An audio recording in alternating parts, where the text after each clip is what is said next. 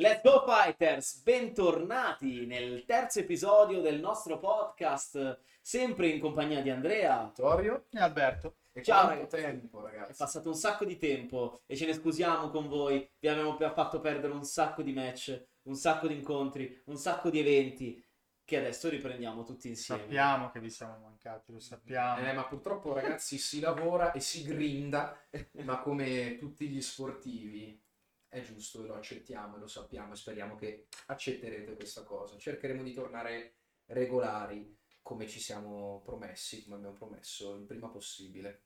Siamo ritornati da questo periodo, prima parte di questa estate un po' caliente, la possiamo definire un po' così, di questi match che si sono tenuti durante il periodo di giugno, luglio, e che si terranno poi anche ad agosto e settembre per poi ripartire con delle card davvero eccezionali per quanto riguarda l'anno prossimo, il 2022 e il 2023. Non vi facciamo aspettare, so che volete tutti ascoltare uno degli incontri che in questo periodo ha tenuto più con il fiato sul sospeso, ci ha fatto sognare, esattamente, che è solo quello. Fa niente, però dai, direi che una piccola parte di sogno ce l'ha fatta vivere.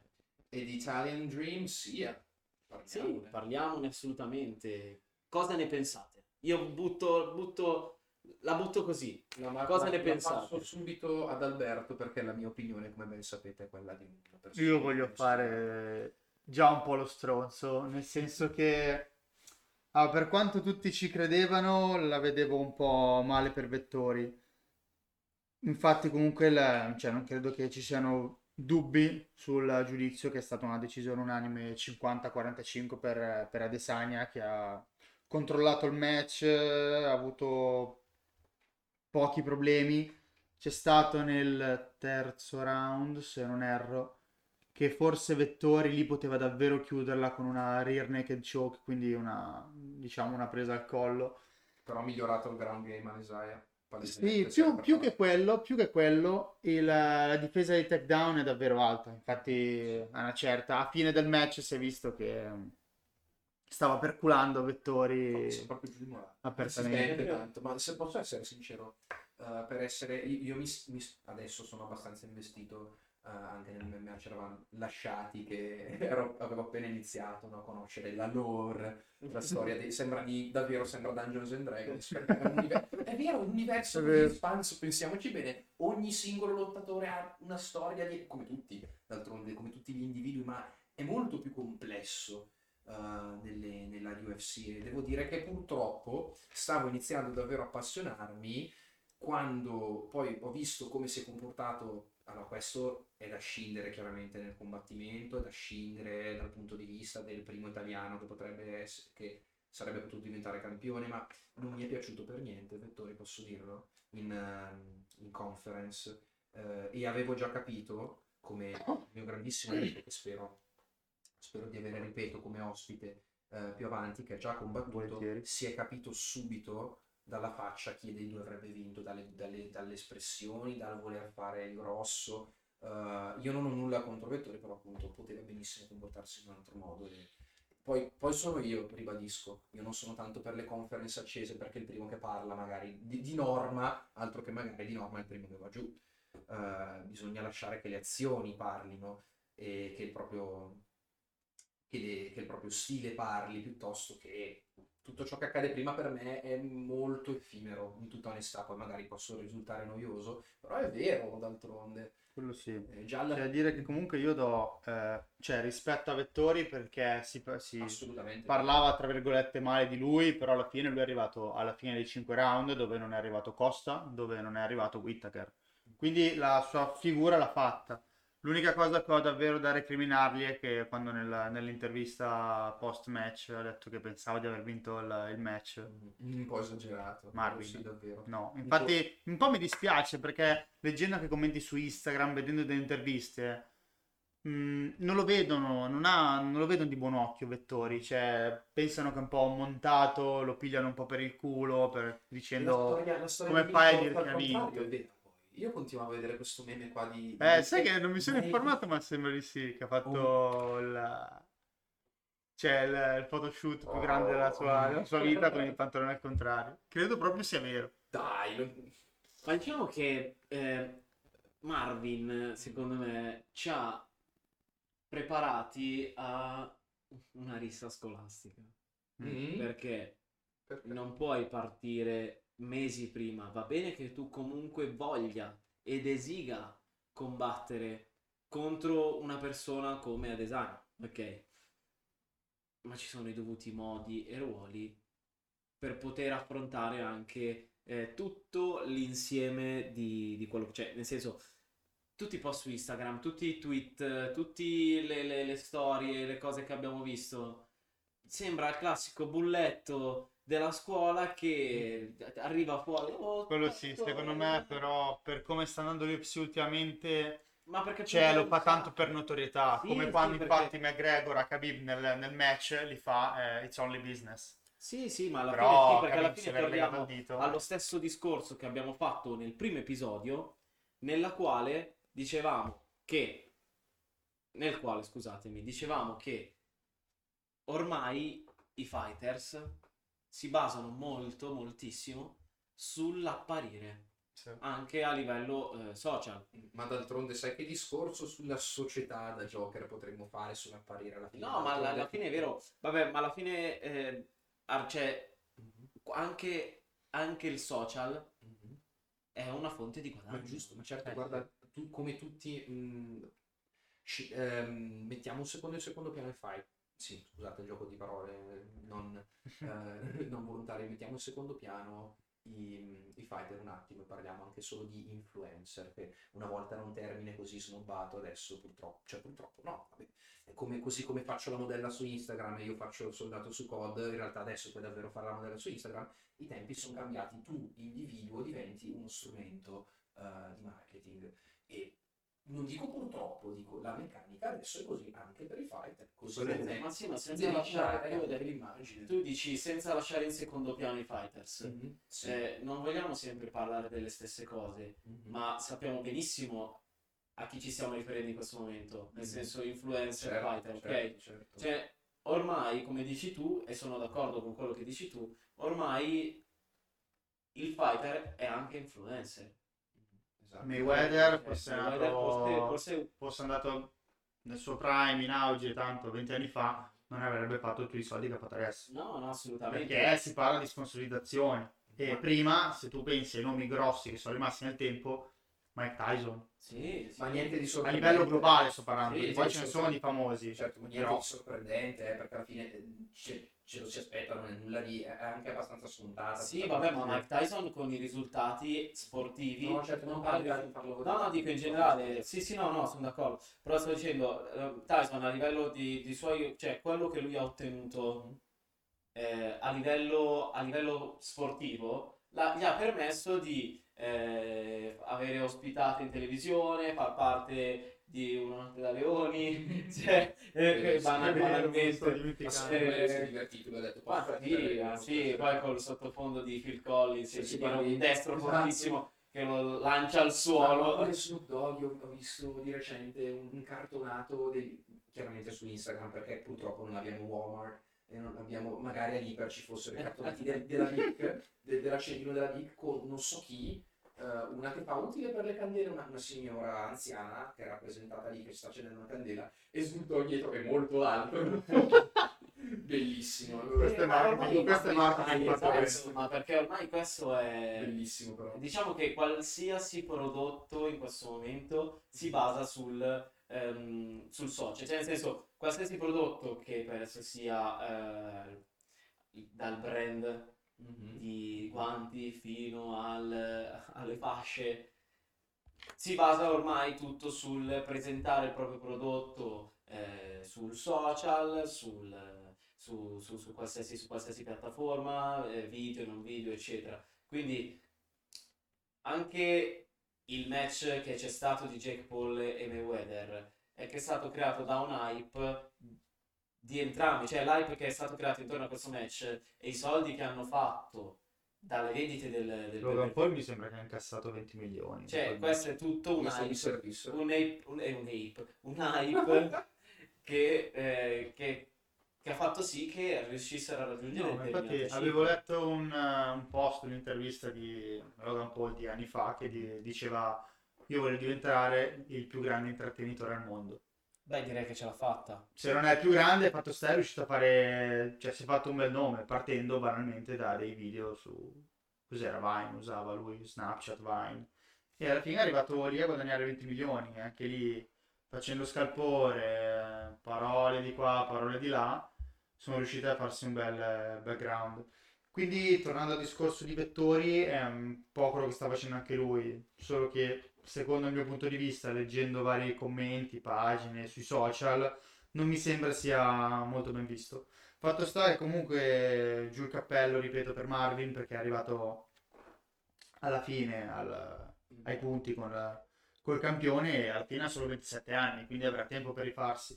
Io onestamente avrei aspettato e gli avrei dato un altro banco di prova, come doveva succedere il match con Darren Till, o magari dargli Paolo Costa piuttosto che Cannonier. Infatti adesso, dopo il match, Vettori ha lanciato la sfida a Costa.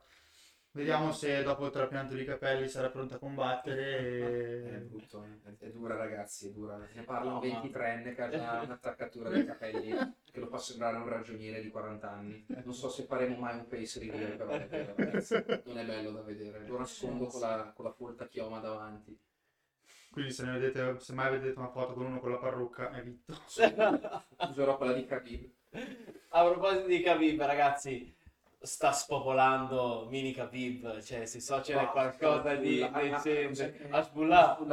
No, io lo amo. Allora, il concetto l'ho visto troppo. Allora, esatto. Ora non riesco a viverne è un po' come tutte le cose, come era tipo per le canzoni di una volta, che ascoltavi, c'era le due fazioni, chi l'avrebbe ascoltata e vista per 300 volte anche di notte come sveglia al mattino, e chi invece non riusciva a sopportare l'idea di doverla sentire. Come Nickelback. Sapete come avete presente che su internet c'è sempre stato luogo comune che Nickelback facessero schifo, no? E la gente come sì. continuava. Sì, allora, personalmente potrei essermi non mi dispiace di Nickelback, non rompetemi le palle qui. Cari ascoltatori, che ora non sono più 4, però 6, ma comunque sia, è nata tutto, tra l'altro, da un post su Facebook, quando anni fa, io non sapevo neanche, io non l'ho mai usato tanto Facebook, però vabbè, sapete quando era carico, proprio. Una pagina, non ricordo se era comunque giù di lì, il senso era quello, la pagina voleva dimostrare, era tipo vediamo se sta pagina, non lo so, ottiene più like, qualcosa del genere, rispetto a qualche video di Nickelback, che in quel caso avrebbe dimostrato che Nickelback facessero schifo, qualcosa del genere. Vabbè, la stessa cosa che non è successo tanto tempo fa con il canale di PewDiePie, il canale indiano. Non aveva senso. Vabbè, lasciamo stare. Per tornare poi agli argomenti centrali, ormai al nostro pane, diciamo, più o meno... No, da notare che tra qualche mese tornerà, esattamente tra qualche mese, tra ormai un mese, diciamo, un mese e qualche giorno, tornerà sul ring, sull'ottagono di Chirico. Dopo un periodo di astinenza, doveva combattere il 5 giugno, doveva combattere. Il 5 giugno, esatto. Era stato rimandato per infortunio e adesso si ripresenta il 28 agosto per combattere contro un avversario degno di nota. Beh, il suo debutto in UFC però ne parla molto bene Kizriev, uno di quei nomi russi che faccio fatica sempre a pronunciare. Ci scusiamo per gli ascoltatori russi. Esatto, non picchiatemi. E niente, auguriamo il meglio di Chirico, speriamo che sia ripreso appieno dall'infortunio e speriamo continui sulle vittorie, dato che dopo l'incontro con Buckley si è lasciato andare alle lacrime, perché comunque rischiava di essere tagliato dalla UFC, ma è riuscito comunque a tenere botta, a fermare il treno dell'hype di Buckley e portare comunque ancora in alto le MMA italiane. Speriamo vada avanti nella classifica e chissà se un giorno vedremo mai di Chirico contro Vettori. Diciamo la classe di peso è la stessa. Però diciamo che stiamo parlando comunque di un ragazzo, perché sempre di ragazzo si parla, di 31 anni. Stiamo parlando di un ragazzo che adesso possiamo definire arrivato al suo massimo stadio, cioè all'apice di quello che sta facendo e di quello che sta costruendo. No, non è che nel senso non è che adesso fa il match e va in senso, adesso sta raggiungendo l'apice della sua carriera, secondo il mio punto di vista, perché in passato, anche come detto da lui, come ha rilasciato interviste, ha fatto tantissimi errori, nel senso sia a livello di alimentazione, sia a livello di riposo, allenamenti, eccetera. Oh mio Dio, ma parla di me. Però nel senso ci sta che comunque tu a 30 anni ti voglia rimettere in gioco in questa maniera, perché comunque le possibilità le hai. Sì. Hai dimostrato. Hai ancora del tempo da trascorrere. Hai dimostrato di poter permetterti di stare dove stai, per cui io sinceramente il 28 agosto il mio pronostico per me da favorito di seconda Chirico. Vittoria di fila di Chirico, secondo me il mio pronostico sul match di Chirico è una vittoria, è una sua vittoria. Anch'io. Come persona è davvero una persona fantastica, pur non conoscendolo di persona, ma l'impegno che dà, che sfortunatamente diciamo... non abbiamo questa fortuna. No, esatto. Fortunatamente non abbiamo aperto un caffè, non so, ragazzi, è simpatico. E, il fatto che dà tanti messaggi ai giovani fighter italiani è di buon auspicio. Il fatto che si allena comunque in Italia, pur essendo tutti in America, ci sta. Infatti per l'ultimo match era criticato perché si era preparato qua, invece alla fine ne è uscito vincitore, quindi... A proposito di immagine come appunto stavamo parlando prima di Vettori, ne abbiamo parlato prima di Chirico, è importante secondo me mettere in evidenza entrambi gli italiani nella classe dei pesi medi. Allora a questo punto, se vogliamo parlare comunque di presenza scenica, di... presenza in senso come ispirazione, il ragazzino che si avvicina all'MMA in questo momento vede Vettori come possibile obiettivo da raggiungere, sì. Per cui secondo me in certi momenti forse magari anche il profilo social di Chiro magari passa tante volte per i non appassionati, per i non magari conoscenti dell'arte marziale, magari passa un pochino in sordina, magari il profilo di andare a guardare l'allenamento che si fa di Chirico sui social per andare a vedere Marvin Vettori che fa i Pau, nel senso non lo so, nel senso un match tra loro due magari se hai i sogni che non che sarebbe non bello avere due italiani nella top 5, sì, sarebbe veramente bello. Però secondo me lì anche il fatto di allenarsi in Italia o in America non è indipendente, secondo me, perché no, secondo me non cambia. No, secondo me io invece ti devo dissentire perché ognuno, secondo me, non è importante dove ti alleni, ma come lo fai e con chi lo fai. Chi ti alleni? Esattamente. Veramente, se ti alleni ok, perché io avevo dato per scontato che tu parlando di allenarsi in Italia includessi proprio anche un team italiano. Ma questo non vuol dire che sei un team italiano ti alleni male rispetto a una persona che si allena con un team americano. Il discorso, cioè, chiaramente il mio punto di vista che in Italia, conseguentemente all'avere meno atleti, abbiamo anche meno professionisti, comunque meno strumenti, se vogliamo chiamarli strumenti, o comunque abbiamo un altro metodo noi. Sono d'accordo con te, ma voglio... Non sto dicendo che sia sbagliato. Però dico... Questi pochi professionisti che noi abbiamo sono dei grandi professionisti. Altrimenti è come la storia del tennis. Non è che vai in America, certo. In America poi, secondo me, puoi trovare una palestra dietro ogni 100 metri c'è una palestra, esatto. Che fa box. Come tu vai in America, secondo me ogni 100 metri c'è una palestra. Diciamo è più facile trovare palestre valide. Esatto. Beh, qua in Italia è un pochino più difficile.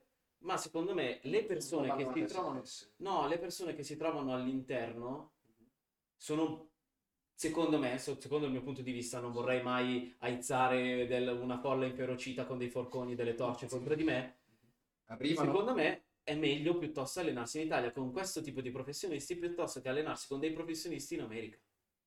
Punto di vista. Mm-hmm. Cioè nel senso, se io dovessi fare un match, magari me ne voglio solo un kickboxer, Io non vado in America, io vado in Italia, vado in Olanda, vado in Thailandia, nel senso dove le persone sanno tirare calci. Non me ne vado in America soltanto perché l'America è grande, cioè è un paese ma è proprio è quello il concetto, un concetto molto più statistico, molto più empirico, quello che seguo io, ed è per quello che la gente secondo me va in America, in Australia. Un pugile, un atleta nostro è andato ad esempio in Australia a un certo punto, quando si dimostra molto più promettente al di là della portata di una palestra che non è per niente poco valida, anzi tra le più rinomate comunque del paese, non gli permette comunque di spiccare, allora giustamente va. È come la fuga di cervello italiana. Non andiamo in politica, perdonatemi, però è vero, quando non ti permette il tuo paese di spiccare, tu giustamente esci. Ed è per quello, a livello empirico, essendo gli Stati Uniti un paese immenso, come hai detto tu, enorme, dove c'è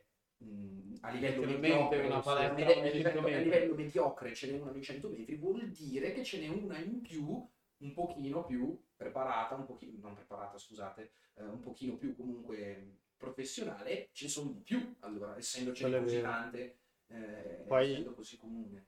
Poi permettimi, dipende anche dalla specialità, cioè nel senso, io ho visto tantissimi incontri della Waco di kickboxing, e c'è un sacco di atleti fortissimi nella kickboxing sono ungheresi, come un sacco di atleti fortissimi nella Muay Thai, correggimi Andre, sono in Thailandia. Sì, ovviamente senza Senchai, c'è la voglia, ce ne sono a volontà, potremmo stare qua a elencare fighter thailandesi da oggi fino a domani. Poi dipende anche dalla cultura, senso. Non so se ne avessi già parlato in un altro episodio, in quel caso mi scuso. Ma lo stesso Muakao, cioè nel senso nomi che comunque avete potuto sentire anche da non esperti del mondo della Muay Thai. Sì.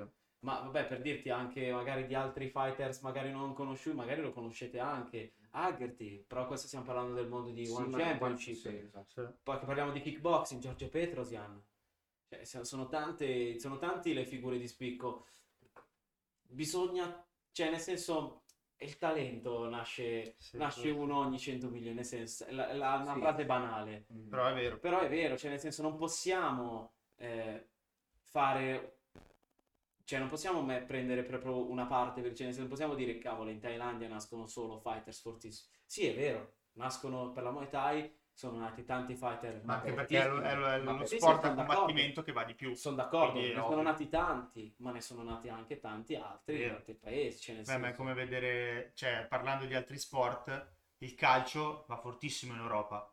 In America nulla, però in America va il baseball, l'hockey, il football americano. Il calcio femminile in America va benissimo. Assolutamente sì, ma in realtà la cultura, adesso stiamo un po' divagando, ma ci sta, siamo in un periodo estivo, giusto? E ci sta una chiacchierata un pochino più frivola, un pochino più fuori dagli schemi, che sia stimolante, spero per i nostri ascoltatori possa essere un pochino più diversa.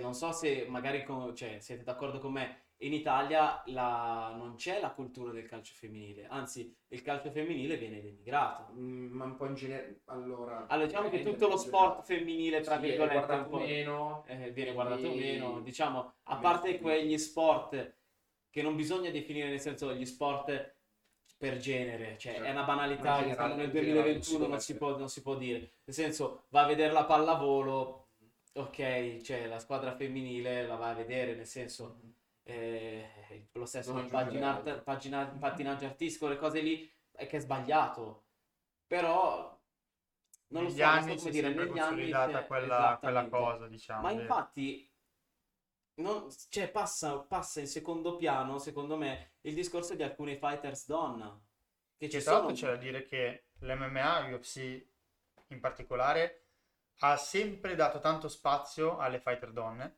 e infatti sono sempre state seguite, hanno un grande successo a livello anche mondiale, dalle campionesse anche a diciamo a quelle che non hanno le underdog, le emergenti, no, quelle che non sono ancora nei top ranking, però hanno fatto tanto nome, pur anche lì non parlando che fa successo solo quella più bella e tutto, ma hanno sempre valutato le vere abilità nelle arti marziali, che poi si danno delle volte, no? Assolutamente. Non è come vedere adesso, non mi baso su nessuno stereotipo, mi baso su ciò che dicono dei miei conoscenti, dei miei amici, non è come guardare il calcio femminile, perché non l'ho mai guardato a prescindere e non seguo il calcio, quindi è molto, davvero molto, molto, si danno delle belle botte. Beh, senza andare tanto lontano, ci sono un sacco di donne in Italia che si sono avvicinate col tempo agli sport da combattimento. Il problema con i miei occhi in palestra, sì. Il problema qual è? Che per molta gente, soprattutto per i media, sono tuttora mal viste. Ah, una donna che fa arti marziali, ma che donna è? È una donna che piace le arti marziali e vuole fare arti marziali. Quella è più uomo di te, stai tranquillo, passano le presse. Potrei come 20 anni fa che era malvista un po' la pallavolo verso i maschi. Perché? Ma non c'è bisogno, appunto. È sbagliato, ad esempio, io ti potrei citare una fighter donna di Muay Thai che magari non è conosciuta, Marta Andreotti, cioè per me è una delle fighter in questo momento in ascesa migliori che c'è sul panorama. Aveva un match contro la Vincis che purtroppo non disputerà causa infortunio, però cavolo, ho provato a vedere anche questo, sto parlando di un evento pre-covid, a Sesto, anni fa. Sì, parliamo di credo gennaio, probabilmente gennaio, febbraio, forse marzo 2020, sembra che stiamo parlando di chissà degli anni 90. C'erano dei match che ho potuto, ho avuto l'occasione di poter vedere dal vivo, perché ormai dal vivo non si vede quasi più niente.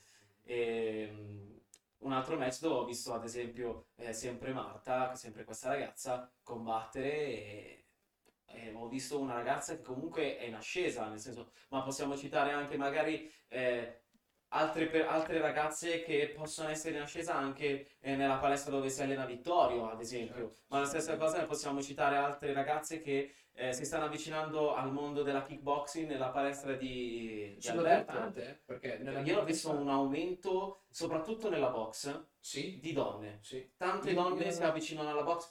Allora diciamo che il mio è un po' uno sport un po' particolare, nel senso la Muay Thai, anche il fatto di dover usare comunque ogni parte del tuo corpo come fosse un'arma, magari fa spavento un po'.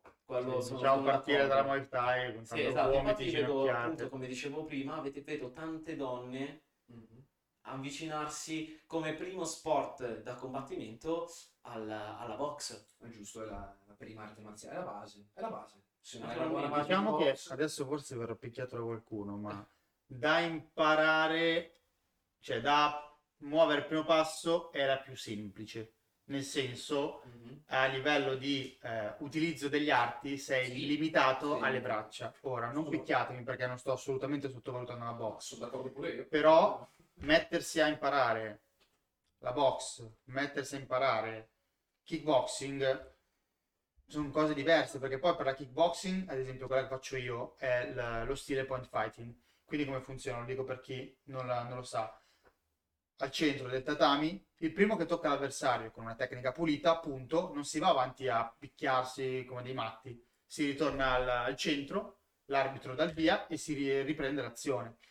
Quindi poi c'è il light contact, che invece lì è combattimento continuato, e il full contact, che c'è col KO, senza che quasi poi diventa un po' più il light contact e il full contact diventa un pochino più mia materia. Esatto. E torniamo poi verso la Muay Thai, naturalmente. Quindi non lo so, alla fine mi sta piacendo come si sta evolvendo la situazione anche a livello delle arti marziali in Italia, soprattutto per il pubblico femminile, sia per quello maschile. Io vedo un sacco di ragazzini avvicinarsi agli sport a combattimento, che lo sport a combattimento, come abbiamo già ripetuto, penso allo sfinimento, non significa violenza, assolutamente. Però mi contraddico forse dicendo che alcuni che ne sono passati anche in palestra da me erano un po' delle teste di cazzo, arrivavano, vedo quello là, di qua e di là, però lì ringrazio il mio maestro Matteo e molti altri che ho sentito.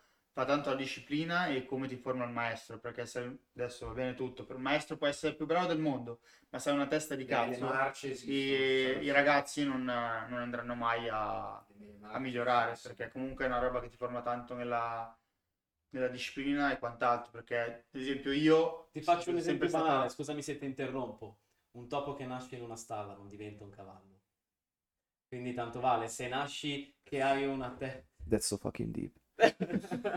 Se nasci che hai una testa impontata in quella maniera è difficile che tu la cambi, Ma la stessa cosa vale per l'allenamento? Da solo, più che altro. Da solo è difficile cambiarlo. Se hai qualcuno che ti segue davvero, che crede in te... Sembra una cosa da film, però è una cosa vera. No, è verissima. Ed è per quello che secondo me non abbiamo atleti anche da questo punto di vista nell'interezza della... Interessa? Sì. Degli sport da combattimento. Beh, forse posso dire soltanto non solo negli sport da combattimento? Sì, in generale. Possiamo espandere questa tua affermazione a diversi altri sport? Sì. In generale dico... Dipende, perché quello che stavo per dire è che tante palestre, non la mia, nel mio paese, però ce n'è un'altra, ad esempio, se possiamo chiamarla rivale, beh, ogni palestra è rivale quando si fanno i debutti e gli incontri, però tante sono lasciate a se stesse. Tu paghi, vai al tuo sacco, fai la tua ora e mezza, esci. Non ci sono mancano proprio equipaggiamento, proprio mancano corpi, mancano professionisti. Beh, poi lì dipende anche ovviamente a cosa, se vuoi dici vado per sfogarmi, voglio fare quello, ok, combattimento ovviamente di agonismo puro, anche perché lì fa tanto discorso mentale, cioè è una cosa che dici, devo salire sul ring, sei preparato, perché comunque forte o non forte qualche botta la prendi, quindi devi essere pronto anche oltre a livello fisico, a livello psicologico. Per me lì è tanto individuale, piuttosto un maestro può prepararti, ma... Ragazzi, ma stiamo parlando che in Italia ci sono delle palestre di fitness che organizzano corsi di kickboxing, magari Muay Thai o altri sport da combattimento, con persone che magari non hanno le competenze per effettuare tali allenamenti. Quelle non sono palestre vere, nel senso, io non le considero, io non sto parlando. No, hai ragione, però dico, se tu sei una palestra con attrezzistica, con attrezzi eccetera, sì, non capisco dove sia la necessità, va bene la voglia di attirare magari pubblico differente da quello che magari uno è abituato ad avere, cliente pagante. Non capisco la necessità davvero di voler attirare le attenzioni in questa maniera, magari proponendo degli sport da combattimento che poi magari si rivelano durare magari un anno e poi essere snobbati perché la frequentano 1, 2, 3 persone, quando capiscono che magari chi c'è dall'altra parte non è una persona valida. Lì secondo me entra un po' negli stereotipi, però è un po' la mentalità italiana, nel senso, ho l'occasione per fare quello, lo faccio, però effettivamente che competenze hai per farlo? Proprio. Cioè, quanti sono quelli che hanno provato, non sono riusciti lì, allora sono andati a insegnare, però... Allora, però mi contraddirò. Io ho iniziato a fare Muay Thai in una palestra di fitness. Mi contraddico in questo momento, è tutto quello che ho detto prima. Mi contraddico perché il mio maestro io l'ho conosciuto in una palestra, per cui ci sta, però dall'altra parte io avevo una persona con delle competenze.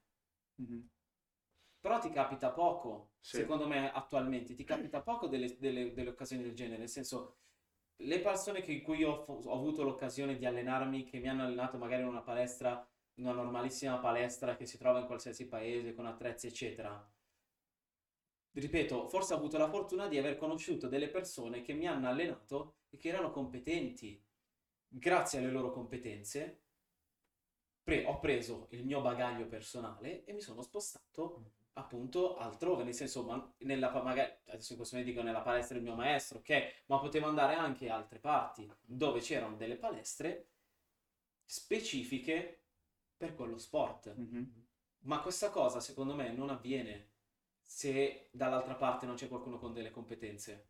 Sì, però secondo me dipende anche da te, da quanto ti innamori dello sport o di qualsiasi altra cosa, nel senso, io magari vado in una palestra dove c'è l'ultimo scappato di casa che fa box, dico figata, proviamo, poi vedo che è un po' una roba così, dico boh. Però se il mondo della box ti attrae, magari vai a cercare un po' di, ma anche stupidamente adesso sono 1000 video di incontri, tipologie di allenamento, e quando in palestra fai, ovviamente sto parlando di professionisti, allenamenti professionisti, sì, quando in palestra fai determinate cose che dici bah, ma cioè è normale fare questa cosa, o non sforzarsi più del dovuto, lì a quel punto dici tu, io voglio andare avanti con la box, vedo se c'è altro, cioè ho capito che questa cosa qua magari mi ha dato l'input, ma non può portarmi oltre. Se lì tu vuoi specializzarti, vuoi migliorare, puoi cercare altro, e che ovviamente trovi.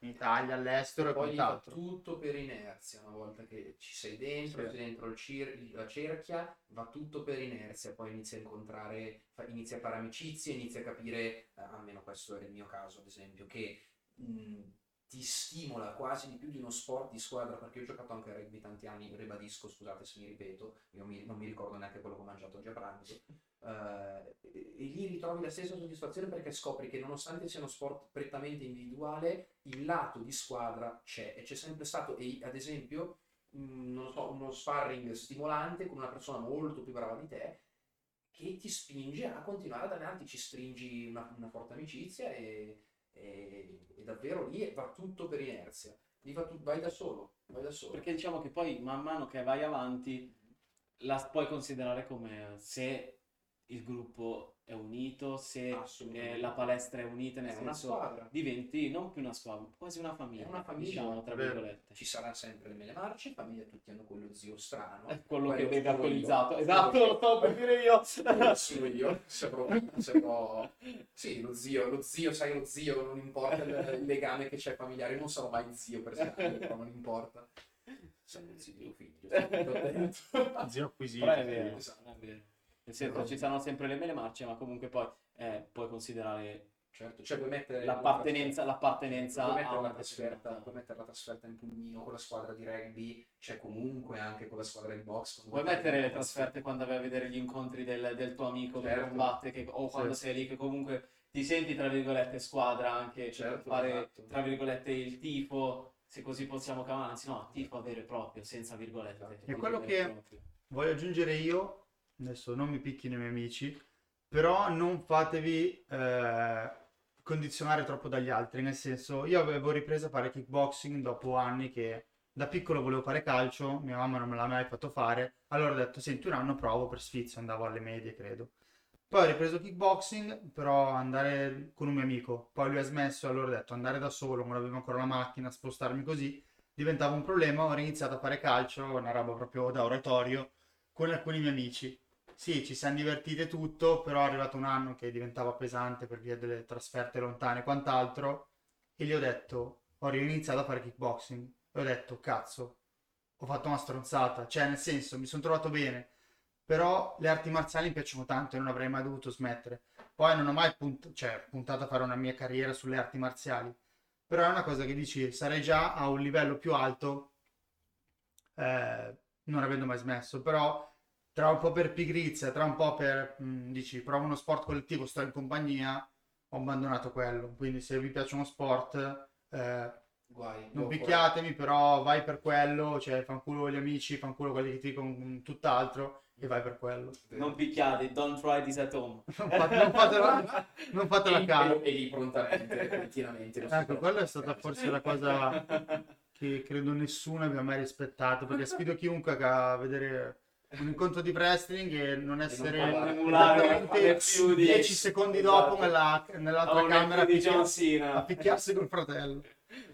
Vabbè, ci sta anche. Sì. Tornerà il discorso per chiudere dopo questa piccola grossa parentesi UFC 263, quindi la card di Vettori, dove Brandon Moreno è diventato uno dei primi fighter di origine messicana a diventare campione, e anche il ritorno di Nate Diaz contro Leon Edwards, che l'incontro è andato praticamente a senso unico tranne l'ultimo minuto, forse 30 secondi, che idolo, dove dopo aver scosso Edwards, invece che andare a finirlo da buon gangster, gli ha puntato il dito, gli ha detto addosso, ma non ha chiuso l'incontro. Alle 3 di notte mi ha mandato un video, io stavo dormendo perché avevo appena finito un servizio di catering, e il mio amico mi invia il video di lui che bestemma, no, non ci credo, dai, buttalo giù. Ha cambiato gli ultimi momenti salienti che io volevo guardare, sì, giustamente in post, highlights da bravo poveraccio che sono, perché non le pago le carte, né le pirato, attenzione, non lo faccio, giuro, non lo faccio, davvero, io aspetto da Zone highlights perché sono povero, l'unico incontro che ho pagato in tutta la mia vita di un mese è stato Ruiz e Joshua 2, sperando in Ruiz, però purtroppo, vabbè, chiudiamo questa parentesi. Bellissimo comunque, Diaz è una delle personalità più vivaci che ci sono, nonostante a questo punto, però diciamo che magari questa volta i soldi li cacci nuovamente per un altro dei match più importanti. Li hai spesi una volta, li puoi spendere per il match di Fury contro Wilder. Vabbè, Fury contro Wilder, stiamo parlando... vabbè, allora, diciamo che... partiamo dal presupposto che all'inizio, quando è uscita la notizia, sinceramente ho visto un po' l'ambiente, un po' della box, un po' annoiato da questa situazione. Adesso invece sento che si sta creando intorno a questo incontro un leggero hype, un qualcosa di voler vedere, cioè... Perché c'è una disputa legale anche quello. Si vede che noi da italiani polemici come siamo, ogni volta che c'è qualcosa... Secondo me, Andre, collegandomi, quell'hype può venire dal fatto che, dici, è andato sempre un incontro a senso unico, ma invece si dice sbagli uno, sbagli due, alla terza, magari Wilder davvero a sta terza può fare colpaccio. E scusa, che poi cos'è che facciamo? Il quarto match un'altra volta? Basta, per favore. Adesso, cari ascoltatori, per i prossimi 20 anni, nel 2040, vedremo Wilder contro Fury 34. È vero, è vero. For my family. Si alza la mia Batman di Toretto. Si alza ancora al 12º, fa la mia famiglia. Io parlo per la famiglia. Io parlo per my family. Sì, esatto, più o meno andremo avanti. Perché andando avanti di questo passo, e poi perde uno e l'altro vuole rematch, perde l'altro e vuole rematch l'altro. A noi ci interessava vedere Fury contro Joshua. Esatto. Fino a qualche mese fa. Era denominato il match del secolo. Io i rematch li vedo nel breve tempo, 16, che è stato una parità, un match molto serrato che poteva andare da entrambi i lati, quindi ci faccio un rematch. È già il solo lato, cioè... Già il primo di Wilder e Fury non è che era così, diciamo, in parità, secondo me. Poi i due knockdown hanno fatto comunque, il knockdown conta tantissimo, se c'è una cosa che il mio coach ha insegnato, che purtroppo è punti, ed è giusto così. Sì. Il cadere conta tantissimo, certo, assolutamente, sono d'accordo. Poi la figata del fatto che l'avesse perculato dal primo al 12º, e al 12º davvero non avesse sentito qualche anno di vita l'ha perso. Però si è rialzato assolutamente. Lo spareggio andava benissimo, secondo me, anzi invece sì, ci poteva stare alla fine, però l'hai visto comunque come Wilder nel secondo, ogni volta che erano in clinch lui guardasse perché si cagava, e secondo me il terzo non sarà tanto differente. C'è un frame dell'incontro, infatti, sì, che hanno fatto un meme bellissimo del pugno. Labbro però di un match che non è che... No, io sono proprio 24 luglio. Non stiamo andando troppo lontani. 24 luglio è dietro alle porte ormai. Poco dopo il mio siamo già qua di mattina. E me lo guardo tutta notte Red Bull. siamo quasi alle porte, in senso, come dicevo prima, questi mesi saranno mesi di fuoco. Cioè, l'11. Il mese delle trilogie. E l'11 abbiamo il match di McGregor, un'altra trilogia. Cioè, anche lì basta, nel senso, vediamo come va a finire. Bisogna vedere come si presenta McGregor, come ha detto Brendan Schaub. Però posso dire che in questo match non so, mi sta dando qualcosa, anche vederlo nei video, perché magari posso sbagliare, ma mi sta dando qualcosa di diverso rispetto al precedente. Sta entrando in pubertà, Andre, normale, non ti preoccupare. Beh, era anche ora, perché ho pensato proprio, vedendolo adesso magari nelle varie stories, nei vari video, nelle varie interviste, più concentrato rispetto alla seconda volta, più affamato. Sì, lo sto vedendo molto più cazzuto, scusa, passatemi il termine, proprio lo vedo che ha voglia di affrontare. Infatti, una sfida del genere per la terza volta, come dicevo prima, come ha detto Brendan Schaub, un altro famoso podcaster, che fa: se vedete McGregor più stracottente, puntate su McGregor, se vedete McGregor rispettoso, puntate su Poirier. Sarà da vedere come si presenta, se ha ancora fame. L'altra volta sembrava molto strafottente, e abbiamo visto tutti come è andata a finire, quindi i pronostici sono un po', lasciano il tempo che trovano alla fine. Comunque, esatto. McGregor, posso dirlo, è il primo che davvero... Allora, sono d'accordo con Khabib sulla sua affermazione sul fatto che una squadra può avere più prime, perché giustamente i giocatori cambiano col tempo, mentre comunque un atleta, un individuo, può averne solo uno. McGregor penso che possa essere non l'ho mai visto una persona così altalenante. Poi potrebbe essere un caso che con Cowboy magari gli sia andata bene, tra virgolette, avessero scelto tattica, lì a livello non lo so, non ne ho idea perché non ho mai conosciuto, non ho mai studiato bene il background di Cowboy, non ho mai studiato benissimo e ribadisco ero ancora più privo comunque sia di mezzi che di conoscenza dell'MMA in generale, del mondo UFC, del mondo cinematografico espanso Marvel UFC and UFC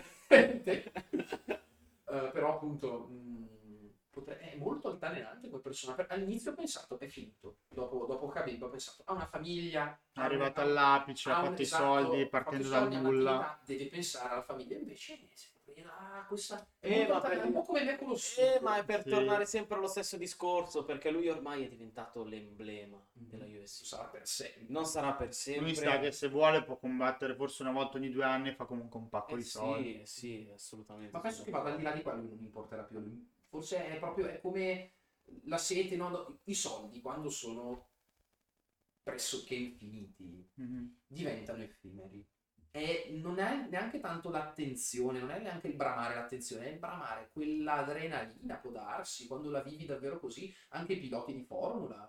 Kimi Raikkonen, scusate se apro questa parentesi, però tutti ne vorranno parlare di sicuro, o lo vorranno sentire. Kimi Raikkonen, vogliamo parlare di Iceman, l'uomo di ghiaccio, aveva 40 anni. Sì. E ancora... Ma poi per lui è un hobby in realtà, però quello... lui l'ha detto più volte, quindi ho preso forse l'esempio peggiore. Quello che ti dico io è che forse il fattore dei soldi è perché ora quelli dimostrano che sei migliore. Ad esempio stavo parlando con i miei amici di nell'ambito calcistico Messi e Ronaldo, cioè una volta che tu prendi 30 milioni l'anno o 20 milioni l'anno, cosa ti cambia? E in effetti però prenderne di più probabilmente in quell'ambito significa io sono migliore, quindi una volta che li hai vuoi continuare a farli, poi non lo so, però è questo che mi arriva. Ho una domanda per voi però, siamo tutto orecchi. Se McGregor non lo doveste vedere così affamato è finito davvero? O cosa farà? Cioè, si ritirerà o andrà avanti a fare match sporadico? Allora, aspetta, tu mi stai dicendo, se McGregor l'11 di luglio perde, cosa fa? Questo mi stai chiedendo praticamente.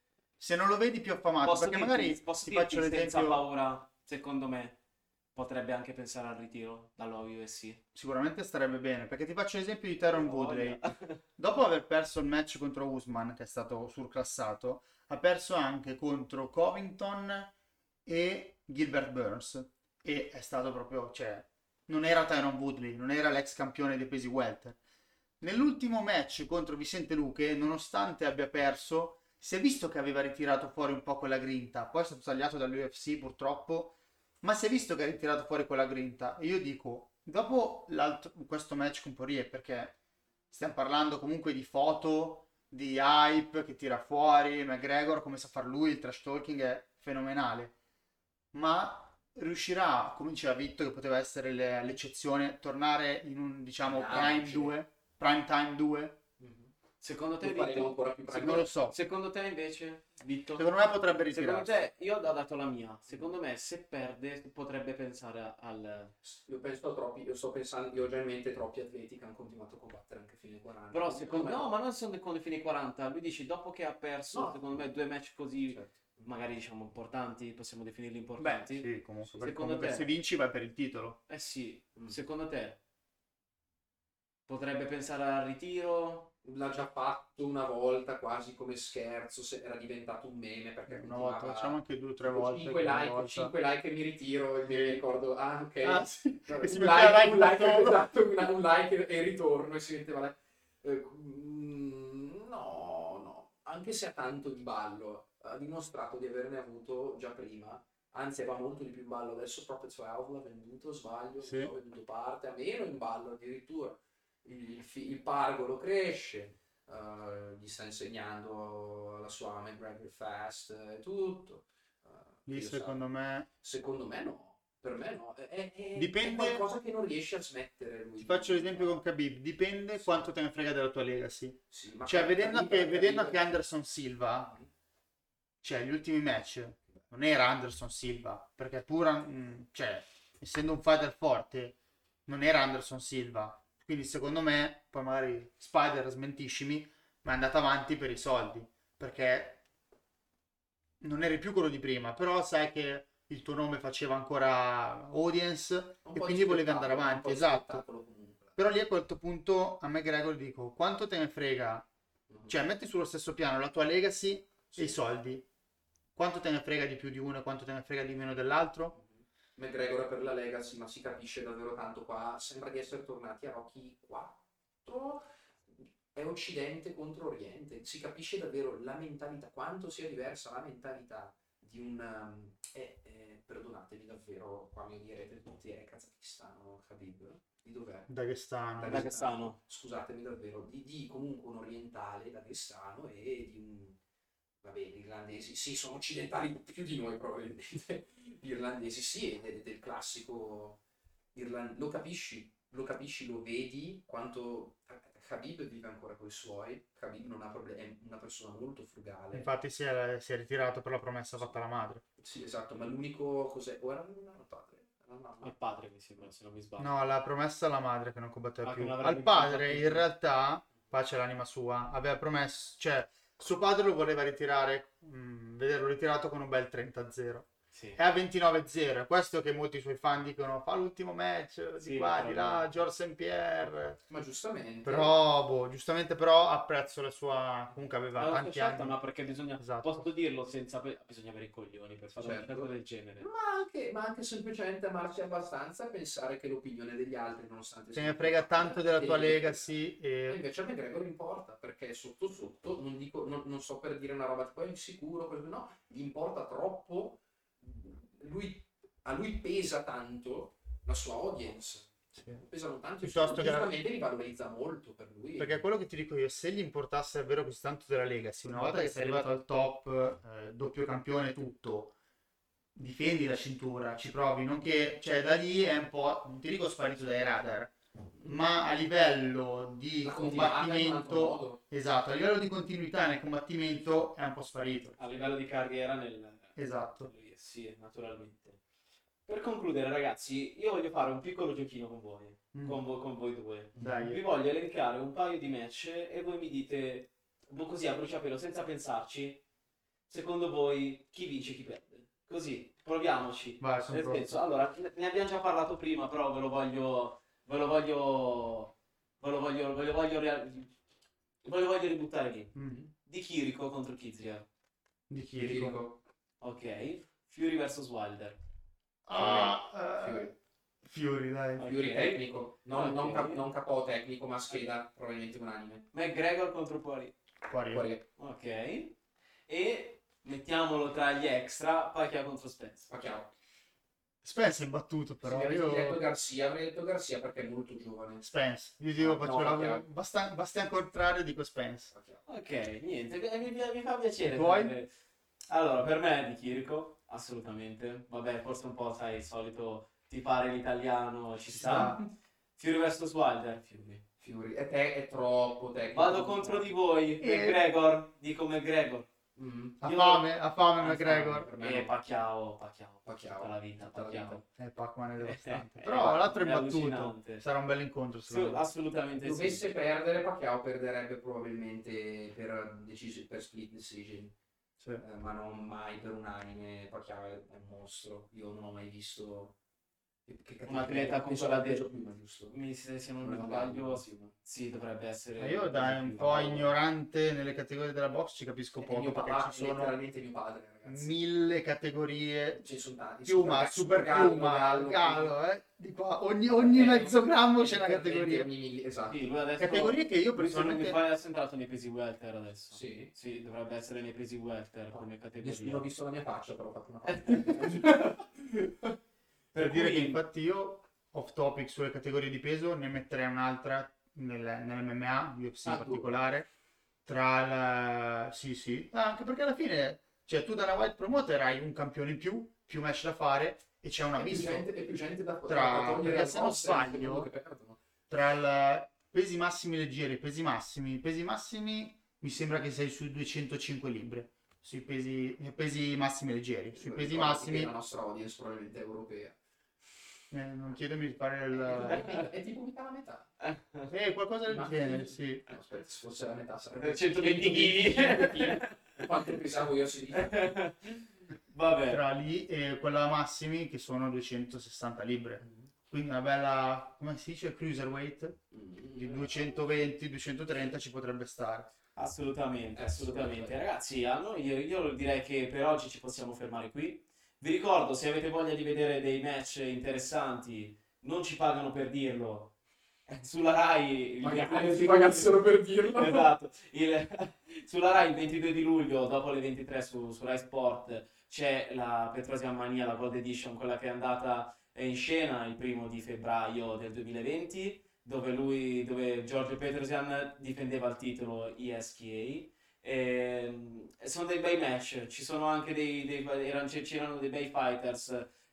Io ero riuscito ad andare a vederlo in appunto nel palazzetto live, esattamente live, sono stati esattamente, e sono riuscito a vedere che non sono stati dei bei match. Quindi se avete voglia di vedere dei belli incontri, visto che ultimamente, ma anche se è la prima volta che volete vedere, esattamente, volete affacciarvi, vi consiglio di dare un'occhiata appunto a questo evento che trasmetteranno in chiaro, fortunatamente, sui canali di Mamma Rai. Ragazzi, io direi che per oggi ci possiamo fermare qui. Sì, direi che dal canvas. Sì, nuovamente, diciamo, per questo periodo estivo. Rimaniamo sintonizzati naturalmente su tutti gli eventi. Voi seguiteci sulla nostra pagina Instagram, scusatemi. Lì metteremo delle storie, assolutamente dei post, cerchiamo di tenervi comunque aggiornati, chiediamo scusa per non averlo fatto in questo periodo. And stay tuned, perché nonostante non sappiamo ancora quando ci rivedremo, cercheremo di vederci molto presto. Assolutamente. Tanto ancora. Ripartiremo per analizzare McGregor Poirier.